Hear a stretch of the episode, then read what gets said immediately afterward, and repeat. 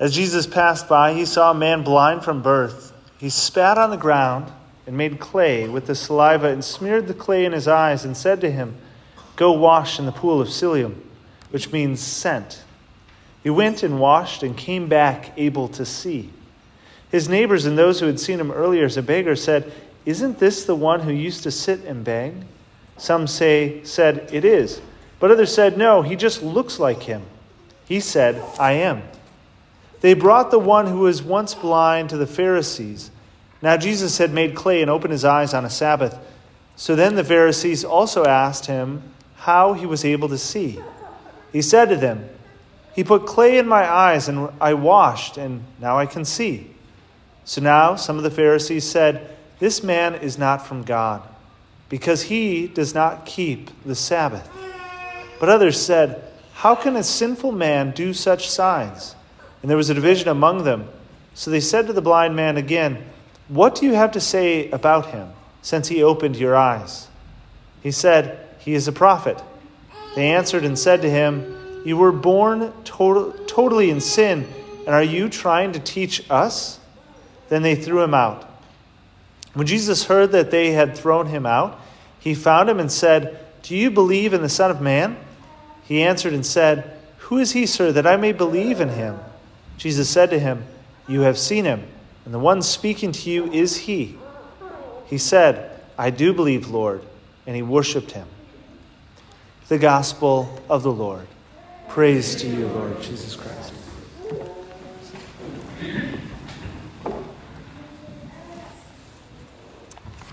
Today is the fourth Sunday of Lent, which is Laetare, also known as Laetare Sunday, which is why you'll notice that I'm, I get to wear this uh, cool vestment uh, only two times each year. I'm Gaudete during, during uh, Advent season and during Laetare during Lent season. And it's the rose, the liturgical color is rose, which is a mix of purple, which is the season's color, and the anticipation of Easter or Christmas in the Advent case, uh, the anticipation of basically saying, hey, it's a long Lent. We're almost there, okay? A little bit longer. We're over halfway done. So, um, so as I, I've been asking the last few times, how is Lent going?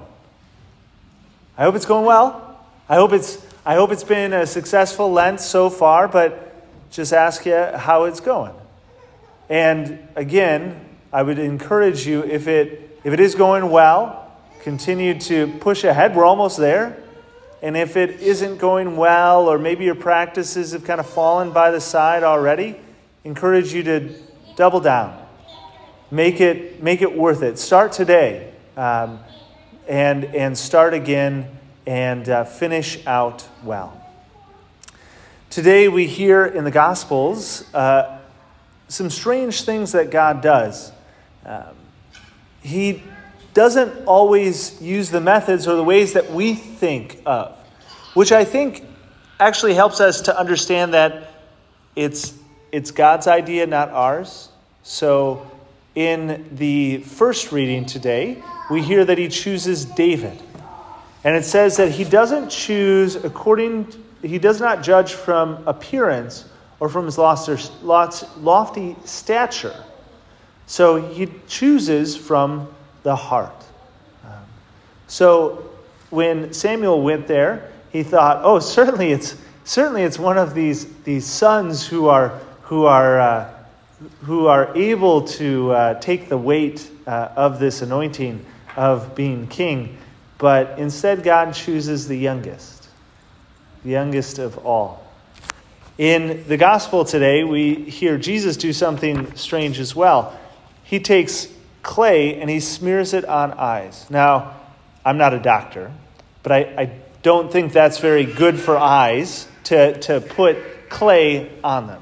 Uh, that seems like it would be the exact opposite of a healing uh, type remedy. But yet, God does it and it heals. So, again, what do we take from both of these? Well, uh, one is that, again, God works the way that He wants to work. And I think what I take from it always is it's a great sacramentality way that God wants to work in our life. As human beings, we know that God is wholly utter, other. We know that He's so beyond us that we can't fully comprehend Him. He is who is. He uh, made all. He's outside of time. He, he made all creation. He is not created. And so He's wholly utter, other than us.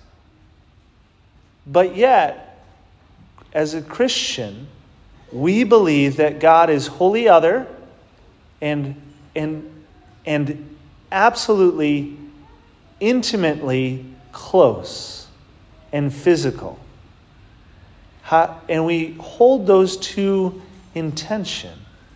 Because God did not just send someone to do his bidding or cause us to uh, be healed of his own, but he actually sent, he sends a prophet he sends a prophet to anoint David. And it's at the time of anointing, it says that after he poured the oil over David, and from that day on, the Spirit of the Lord rushed upon David.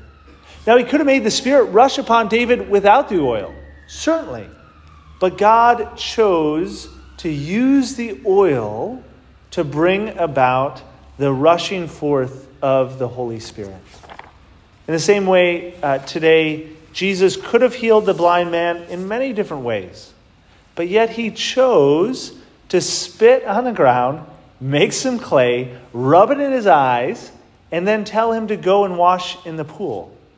It's a whole thing, right? God does something, he interacts with us in a physical way, and then the man is required to go and do something about it. Okay?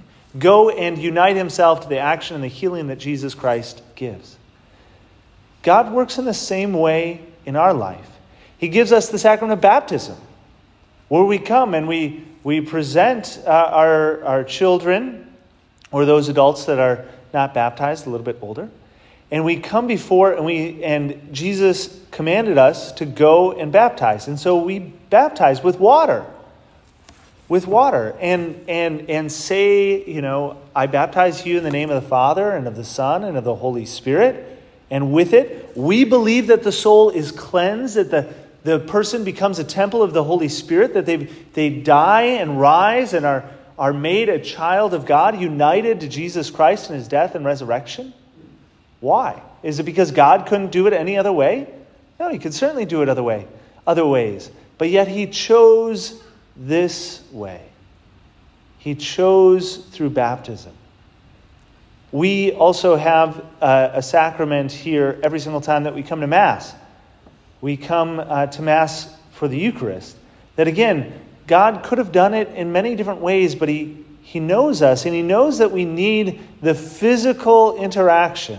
He knows that we need to be able to see, be able to it, when you use incense to be able to smell, right? Smell the incense, to be able to uh, hear and taste, um, because we are physical beings with senses. And so he gives us this sacrament of the Last Supper. He says, Do this in remembrance of me. This is my body. This is my blood.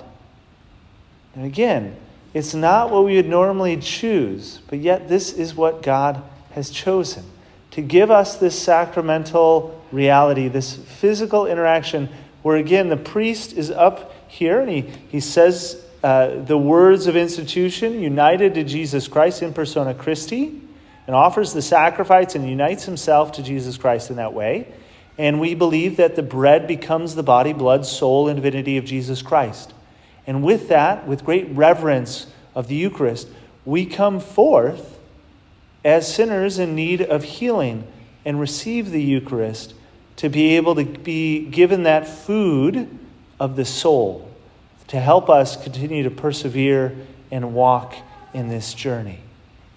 And so, um, as we continue this Lenten season, I would just encourage us not to over spiritualize or to think that God is so whole, so wholly other one of the amazing things about Christianity is that God is immanent. He is right here, intimately close to us, and He interacts with us in our spiritual life, absolutely, but also physically. And so let us uh, acknowledge that our physical practices are important. What we do with our body has real effect, just as God, when He works in the sacraments and the physicality, it has real effects. We are human beings, which are not just souls destined to be angels. We're, we're actually not. We, we, don't become angels when we die. Uh, angels are, are something completely, they are all spiritual. But we're human beings who are spiritual and also bodily. We are body and soul, and that is a human, human person, and that God desires to interact with us in that way. And so let us come here before this Mass, worshiping God in spirit and truth, worshiping God in spirit and soul, but also physically as well, receiving the gift of the physical grace of being here, of being able to kneel being able to use our voice to sing and chant, and using our attention and our mind to continue to turn to the Lord always. Because the Lord wants to work, He wants to heal, He wants to interact in our life.